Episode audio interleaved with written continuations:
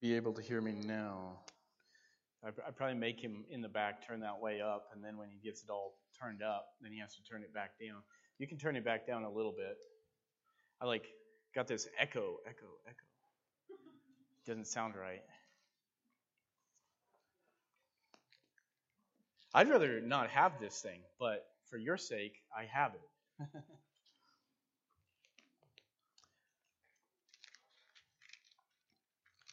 Judges chapter 1, not Judges, sorry, 1 Samuel chapter 1.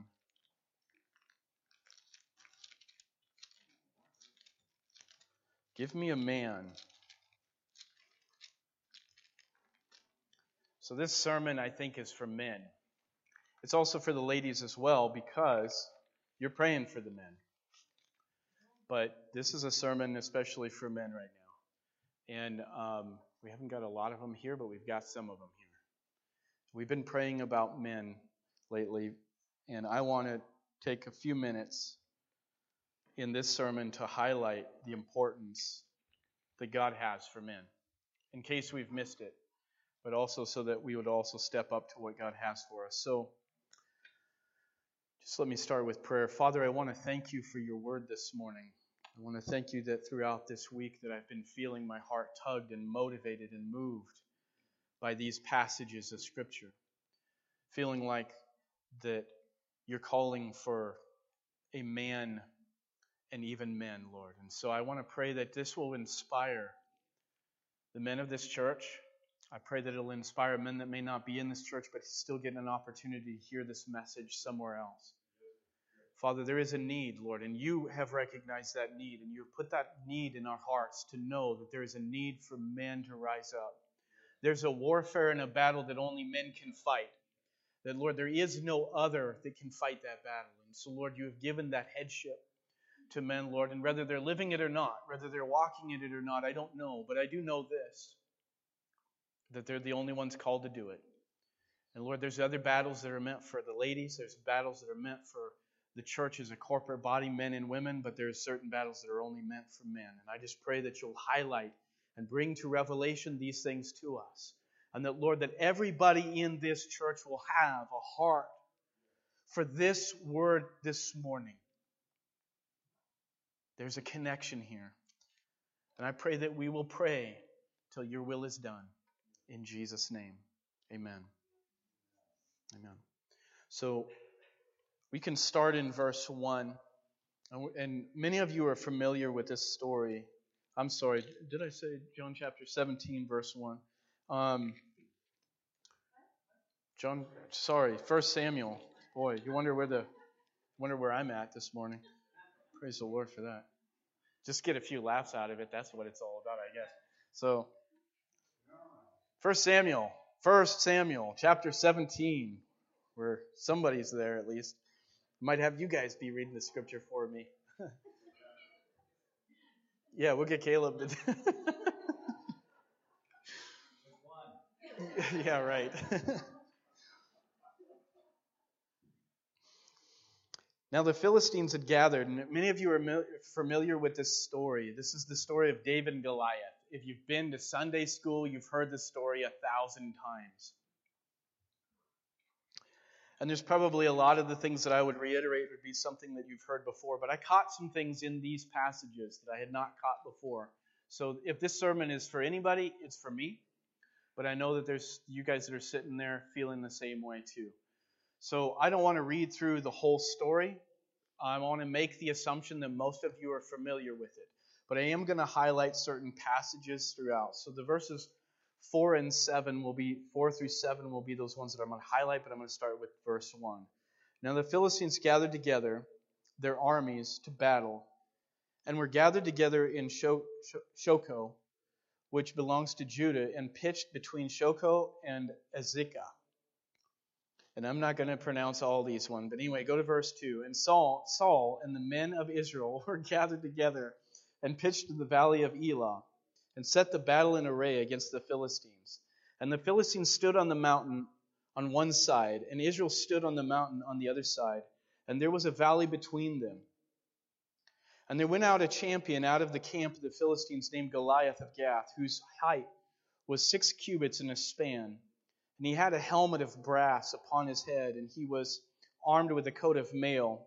And the weight of the coat was 5,000 shekels of brass. And he had greaves of brass upon his legs, and a target of brass upon his shoulders. And the staff of his spear was like a weaver's beam, and his spear's head weighed 600 shekels of iron, and one bearing a shield went before him.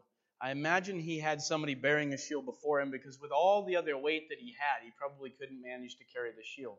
I have no idea. But what we do know is this he's tremendous in size. So somewhere around nine feet tall, if I understand uh, the cubit right. The cubit is 18 inches. And so he's about nine feet tall.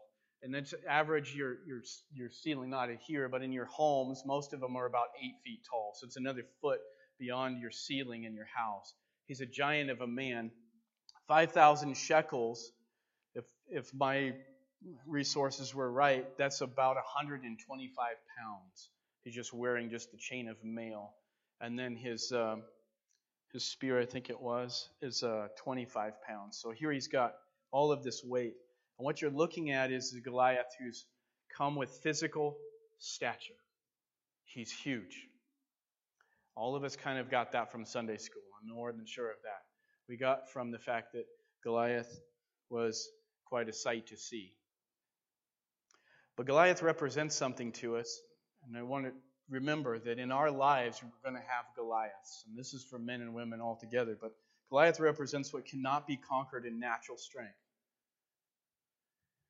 You're looking at a man who's so big that all men ever looking at him from a natural point says, This is unconquerable. You read further in this story, it says he was a champion. The idea is this is that nobody's defeated him and nobody dares try to defeat him. So he begins to present, and we'll get into this a little bit more, but he presents a challenge to Israel at the time. And the challenge was give me a man Give me one man. And I wondered when he made that challenge, this thought had come to my mind. I think this is the challenge that we, face, that we face with hell today. Is that hell believes there isn't a man available. I believe that Goliath looked over the armies of Israel and he had this sense there's not one man among them who has the courage, who has the faith, who has the strength to face me. And so I think that when you get a challenge like that, and today we, we face it, when we get a challenge like, give me a man, it's because hell doesn't believe that there is a man to make, meet that challenge. That there is the forces of darkness, there's spiritual warfare right now, that there is a sense that there's not a man that walks close enough to God to face this spiritual battle. There just isn't one. When you get this challenge, when the church today, when uh, not as our congregation, but the church worldwide gets this challenge, it's because principalities and powers have looked over what they see and they don't feel like there's a man available. I think that because this is the, the challenge was not for a fight. The challenge was not to drag men, drag men off of the battlefield, dead, bloody, and wounded, and conquered. They wanted to conquer them so that they could enslave them. And as I prayed about this and I thought about it, I wonder is, is this where we're at today? Where there's a desire to enslave the church, and enslave the Christian world because there's not men that are stepping up to the call of God in their life. There's not men that are walking close enough to God that they understand the signs of the times and understand the darkness of the day. Now, I'm not going to say that there's not a man out there, but I'm just going to say that they're becoming farther and fewer apart because we're concerned about the world around us. Jesus had said this. He said, Do not let the cares of this life choke the word of God that you become unfruitful. It becomes where you sow the word on wayside ground And this isn't just the preacher preaching to the congregation. This means that when Jesus is making a, a call to men, that this Bible collects the dust in their homes. And besides the fact that they've studied it, do they know the God of Scripture or they just know how to discern between from one doctrine to the next? David wasn't your typical man. So let's look in verse uh, 15. We're going to go just a little bit further here. Something that Goliath had done that I want you to pay attention to. But David went and returned from Saul to feed his father's sheep. And the Philistine drew morning and evening and presented himself 40 days. 40 days. The tactic here is to drain hope. Not to, start a, not to start a battle, but to drain the hope. And I think that we're sitting in a day and an age where we're wondering what's going to happen with the way the world is going, with the way things are turning. What's going to happen? And so I know this when you when when this challenge had come, there was something also notable about the way that they had responded, that they were in fear. Let me see if I can find it here.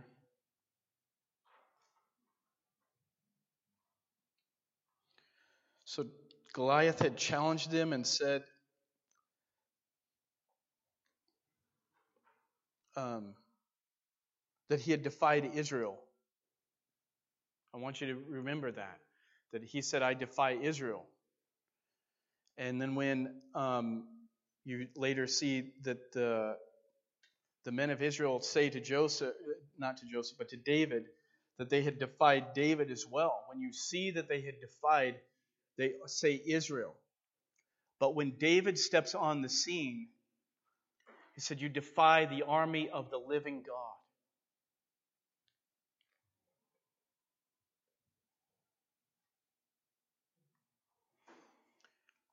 Look in verse 23. And as he talked to them, behold, they came up a champion of the Philistines of Gath. So this is David talking to them, and Goliath by name out of the armies of the Philistines, and spoke according to the same words, and David heard them. Notice it said David heard them. And what I want to highlight here is this is that when you walk close enough to God, men, when you walk close enough to God, you hear things differently. It doesn't sound the same to you. And that's why David responds differently. He's not concerned about how this is going to affect the church of his day. He's not concerned about Israel. He's concerned about something on a far greater level but he hears differently. And I want to say that about men that are listening to God, men that are walking in the Spirit. Jesus, Romans says it.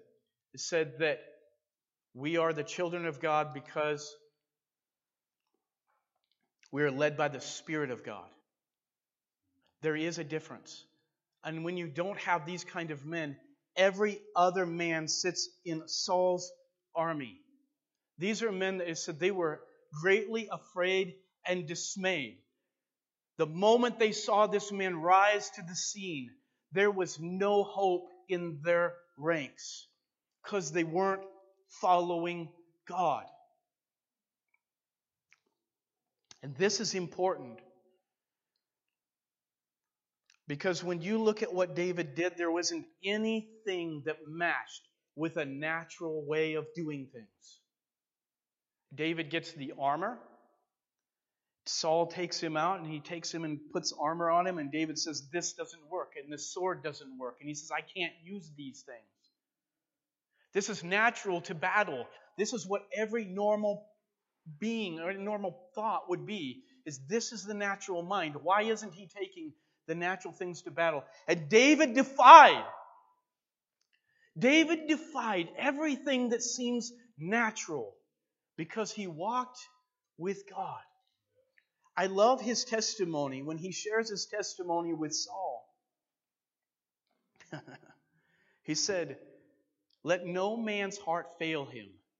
I, your servant, will go and fight Goliath. And then he shares the testimony about how he, he, he killed a lion and a bear with his own bare hands. And to him, this giant didn't look any different. So there's something about men in this. There's something about the battle that comes into the heart of a man because we begin to get the sense that this isn't this isn't about love anymore. This isn't a message about love. I don't know if you realize that. I'm, love is invested in it. Love is a part of it because the love of God helps us live out the will of God in our life.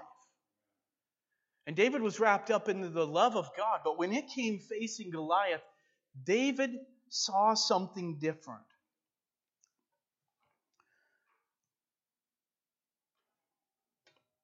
So I like I put this question mark down. David, when he was listening, what is the Spirit saying? What is the Spirit saying here? Let's go to verse 10. So I'm going to bounce you back and forth through these verses, but these are all significant.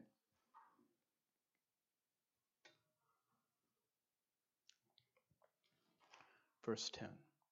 And the Philistines said, I defy the armies of Israel this day. Give me a man that we may fight. So here we see that uh, Goliath had made the challenge. And then I want you to go to verse 24. And the men of Israel, when they saw the, the man, fled from him and were sore afraid. And the men of Israel said, Have you not seen this man that is come up, surely to defy Israel? Is he come up? It shall be that the man who kills him, the king will enrich him. Notice he says, Surely to defy Israel. The whole mindset in the natural is all about Israel. This is what makes David different. This is what makes his heart different.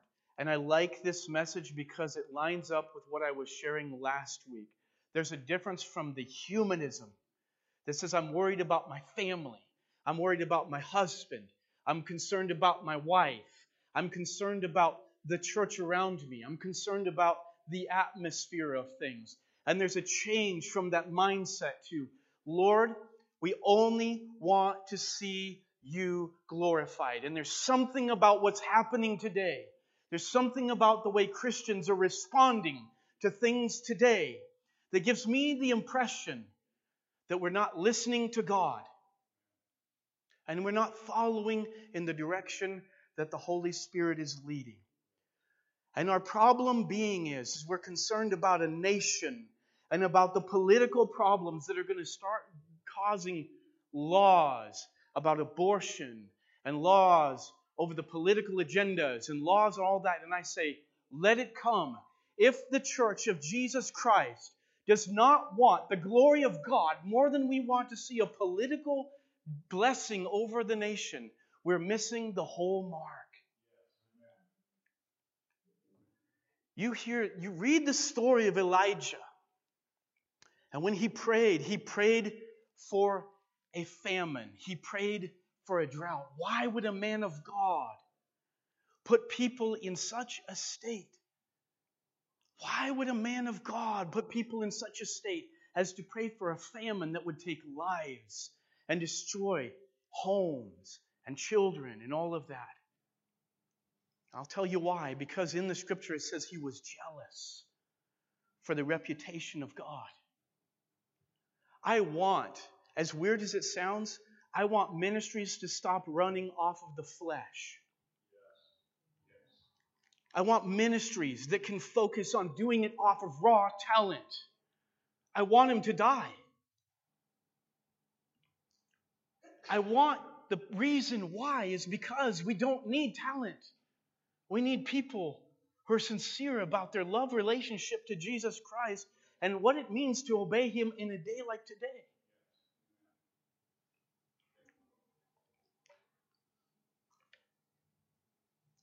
The other thing that you're going to see here is David is one of many, meaning that out of all the armies, all the older brothers, all the men that Saul had that were trained for war, not one of them was equipped, equipped to face the battle. Not one of them could do it. So, ladies, as you're praying for men, pray for them not to cower to the feelings and the scenarios around them. Pray for them to be men of might with God. Pray not for your homes, not for leaders in the church, but pray for men who know God, who know Him. Lord, I don't give a care what happens through this man's life, but I do care about this. This man serves you and knows you and loves you. Men, as we go forward, realize this is God's concern. There's hard things we're going to deal with, and the most important thing is God get the glory out of this. Verse 26. Listen to David's reply. And David spoke to the men that stood by him, saying, What shall be done to the man that kills this Philistine and takes away the reproach from Israel? Now he saw what was happening to Israel, and I'm going to get back to that.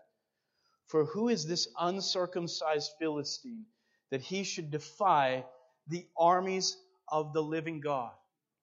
This is what I want to say.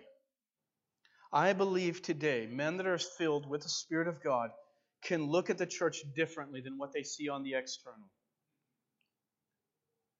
And you need to get you need to hear me on this because everything that David, his first warfare was with this. I was telling my wife this earlier this week. His warfare was not with Goliath.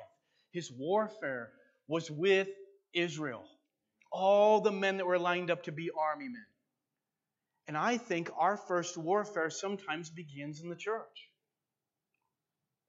There's a lot of people who don't know and they struggle with. The biggest warfare sometimes is the people in our own homes. They're Christian people, but they're struck with fear. There's this sense of this is bigger than us. This is something we can't do in our own strength. And David, his first struggle was with the unbelief. And his brothers, listen to what his brothers say. And the people answered him after this manner, saying, verse 27 So shall it be done to the man that kills him. And Eliab, his elder brother, heard when he spoke unto the men. And Eliab's anger was kindled against David, and he said, Why do you come down here? With whom have you left those few sheep in the wilderness? I know your pride and the naughtiness of your heart, for you are come down that you might see the battle. And David said, What have I now done? Is there not a cause? See, Eliab is speaking out of the fear that he's looking at the giant and he sees he doesn't see God in this picture. He doesn't walk close enough with God to see what David is seeing and what David is noticing. So he, he looks at the boldness and the faith of a man who knows God, and he sees it as a frustration, and he doesn't want to deal with it. And he doesn't like it, and he thinks it's pride. And I wonder how many people confuse the difference between faith and pride. How many people are locked up and not knowing the difference between faith and pride? And David's looking at this, and I believe with a broken heart. He's like, How is this possible? How is it possible that the armies of God, the one who created and gave life to you, he's the one who chose you? And how can you people be so caught up in fear and dismayed over this giant? Do you not know the God who's wanting to give you his testimony, wants to deliver you, wants to show himself mighty on behalf of those who love him and trust him. Do you not know how much he wants to encourage you and show himself through this scenario? And David's looking at the responses that he's getting and wondering, how is this possible? Any one of you men should be trained spiritually to defeat this giant, and you're not ready. You don't know what to do in this situation. It's like you never got down on your knees and prayed and let the Lord deal with you and get humility into your heart. So you're lost. And I can't believe that the whole of this army cannot see the reality in front of them. And David's reality was God's reality. That's what I love about faith because faith isn't making it something that it's not. Faith is just it being what it really is in light of what everybody else can't see. So David's seeing this and he's his first warfare. And listen to me, listen to me. David's not broken. He's not renavigated. He's not changing his course because of unbelieving people, unbelieving saints. He's going exactly where the fight is to go. Remember, we already went through this. The weapons of our warfare are mighty through God the pulling down of strongholds and taking into captivity every thought to the obedience of Christ.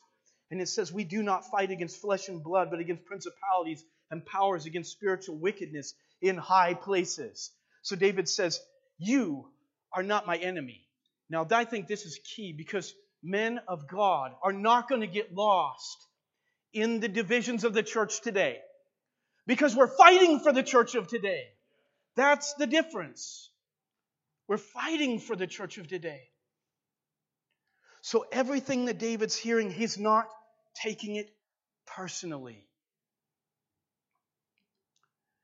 What he's going to do is, is he's going to take this fight to where it goes. And it doesn't belong in the pews. It doesn't belong in this congregation. It never will. And we're watching churches still fall apart today because there's always. I just went through a course of dealing with resolution of church conflict. If you want to have a course that's going to make you want to run as far from the pastoral life, that's it right there. That's it right there. I don't want to be a part of. Whoa, wait a second. I should have made that my first course, not my last course or one of my last ones. So the reality is this. It's there's conflict because we quit focusing on the battle. Listen to me, there's going to be things that are going to happen with one another, things said, maybe even doctrinal conflicts. That's not where the problem is. Praise God. Go to verse 28. Oh, we did go to verse 28. I'm getting confused with names here. Fear, anger, division. You see fear, you see all these as a combination here. Eliab is divided against his brother, and his brother is the only one that actually has the faith here. Verse 32.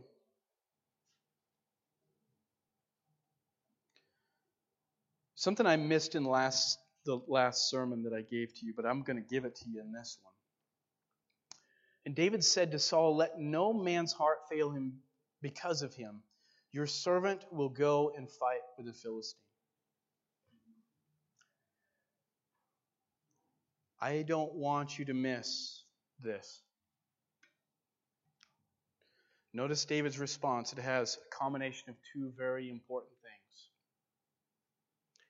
It's the combination of faith mixed with a heart for God's glory. It's not just faith. This is why I think a lot of people are missing it today, and I have. I'm just going to be the first one to speak out and raise my hand. There's things that I've asked God to do that were more about me not having to deal with the wounds. Lord, please let this person be changed. Let them have a different attitude. Let me have a better relationship with Him because I don't want the wounds and I don't want the struggle. And that's not about the glory of God, that's about James. How many of you in this audience can say you've felt that, experienced that, known that? I don't need your hands because I know every one of you would raise them. The reality is we've all been there. But the, what makes David's uh, which this story so powerful and makes it a sure testimony for the glory of God isn't just that he had a heart for God, but he had it mixed with faith. And he had the combination of these two things that makes Christianity Christianity. And what makes for a testimony every time. I want to say this. I believe every time God will be there. Because when you're, you want to see the glory of God, you have only one concern. There's only one concern that matters, and that is what is the will of God? Because once I've answered that, then as long as my heart is hungry to see God glorified, and I have absolute faith that the only, the only outcome here is for, the, for His praise, then it's going to go forward. God's going to get the glory out of it. So if I bored anybody yet, if I can get any hands here for boredom, because I'll just, I can quit the sermon at this point. Do you guys like what you're hearing? Is it beneficial? I'm hearing for an amen. amen. Just get in the middle of this. I want to hear for an amen. Praise the Lord. Verse 33.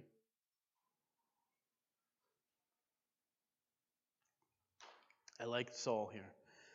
Saul said to David, so after all that David did, you know, you're not able to go against this Philistine to fight with him, for you are but a youth. Isn't this a message not just to men, but this is a message to young people? I love this. And he, a man of war from his youth. He's trained. You're untrained. You have no experience. You do not know what you're doing. You are not able. You understand? He still hasn't made it to Goliath yet. He still hasn't faced this giant yet. He's still facing all the unbelief in front of him, all the other people who do not see it the way God sees it. But I'm still in love with David because David is not dying to his purpose. He's not getting lost with the warfare that happens within the body, so to speak. He's like, let this happen because I know where I'm going with this. Now, in verse 34 through verse 37,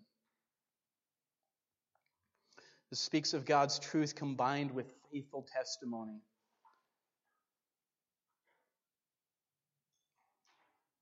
Let's, let's go ahead and read in verse 34. And David said to Saul, Your servant kept your father's sheep. And there came a lion and a bear and took a lamb out of the flock. And I went out after him and smote him and delivered him out of his mouth. And when he arose against me, I caught him by. This is the King James version. I'm taking out the thees and thous as much as I could for you guys. Uh, he, he caught him by his beard and smote him and slew him. And your servant slew both the lion and the bear. And this uncircumcised Philistine shall be as one of them, seeing that he has defied, seeing that he has defied not Israel, he has defied the army of the living God.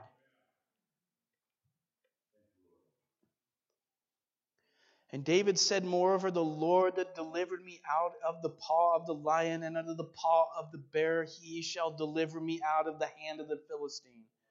And Saul said unto David, Go, and the Lord be with you. Finally, he got through the warfare. He finally got the opportunity to do it. He just needed a man to finally see enough. And Saul wasn't probably any more faithful, but there's something about a faithful testimony of godly men that have been through the battles, who've walked with God through the scenarios of life, and they have something to share that I believe even unbelieving people are going to say, I that raises my eyebrows. Sounds pretty good to me. And they're going to go with it. God's truth combined with faithful testimony. David had both of these when he spoke, and that's what gave him the ability to be able to folk, get Saul out of the picture of, of problem, problems here. And he had testimony. I wonder, you know, just at some point, think about this. I don't know if he faced the lion and the bear at the same time. I don't know if he did it individually at different times. It doesn't really make that very clear here. And I'm not trying to make it clear. But I will try say this is I don't know of a man alive that would face a lion barehanded. And you might say, I don't know if I believe that that story is true. Well, then you have to you have to decide, well, if you don't believe that one's true, you might as well put the rest of them out too. Because the whole Bible is either it's true or it's false. It can't be halfway. It's not reliable halfway. But I want you to get a picture of David had a zeal because God had given it into him. And I wonder where men are today. If we have that zeal to face and be just as bold and just as courageous and just as mighty through God. Anyway, so let's go to. So, verse 38, you see here in Saul, and Saul armed David with armor, and he put a helmet of brass upon his head, and he armed him with a coat of mail. As I said before, There's a worldly mindedness to Saul's way of thinking. He just doesn't discern, he doesn't have a sense of way God wants things to be done. And so in verse 39 through verse 40, and David girded his sword upon his eh, uh, and David girded his sword upon his armor, and he essayed to go, for he had not proved it. And David said unto Saul, I cannot go with these, for I have not proved them. And David put them away from him. There is going to be times, and I know it's going to be this way in ministry. It's going to be this time in things in your life where the temptation is to do things the worldly way, to do things the way the logical way, to do the things the way that man would do them. And God is saying, I'm not going to let that work. You cannot do it. It's not only that you have to have a heart for me, but you cannot do things opposite or in a way that looks good because it fits the esteem of others. You have to do it my way. And I, the, why does God do that? Why does God take the army of Gideon and reduce such a huge number of people and get them down to 300? I think you know the answer, don't you? The reason why God takes all the, the esteem and He just takes blows all the air out of your balloon is because He wants you to know that when it's all said and done, the only testimony that's going to come out of this is God did it. And David and, and God said that with Gideon. He said, I did this because you guys would boast. You guys thought it was your own power. You just had big enough army. You thought that you were strong enough to do it. I'm going to take all of that away because the only thing left is, and as the scripture says, he will share his glory with no one. With no one.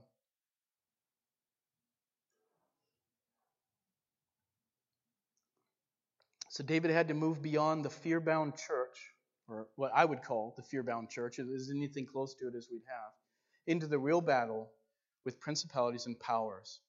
And then, of course, we know that scripture is in Ephesians. Now, in verse 45. And then said David to the Philistine, You come to me with a sword, and with a spear, and with a shield. But I come to you in the name of the Lord of hosts, the God of the armies of Israel, whom you have defied. He's like, he's all about this, isn't he? And this day will the Lord deliver you into my hand, and I will smite you, and I will take your head from off of you, and I will give the carcasses of the host of the Philistines this day to the fowls of the air and the wild beasts of the earth that all the earth may know that there is a God in Israel. That all the earth will know that there is a God in Israel. This is the focus here. And I love what he says in verse 47 And all this assembly shall know, all this assembly shall know that the Lord does not save with sword and spear, for the battle is the Lord's, and he will give you into our hands. You understand the difference here. The difference is this is not about Israel. This is not about just my brothers and sisters. This is about the need for God to show himself. So he's going to take the battle out of our hands and show himself. Why, why else in the world can Peter preach his sermon after Pentecost? And that sermon reached 3,000 souls in a moment, in an instant. Because, as I said last week, the glory of God was wrapped up in it. And when we as, as a church get that focus, Lord, this isn't about me. And this isn't about what I want to see. I want you guys today I want you to think about this. What is one thing in your life that you've desperately wanted to see so badly and you want God to do? You want God to do. What is that one thing that you got your heart tied into? And ask yourself this question Was my heart mostly tied to this because of what it would be for me? What I would get out of it? And you'd say, No, it's about the glory of God. Is it? Is it?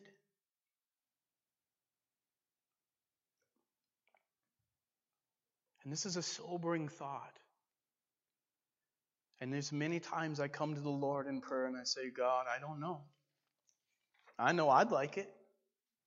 I know I want it for me. And I want it as a blessing to me. But is I am I really is it really about you? Is it really about you?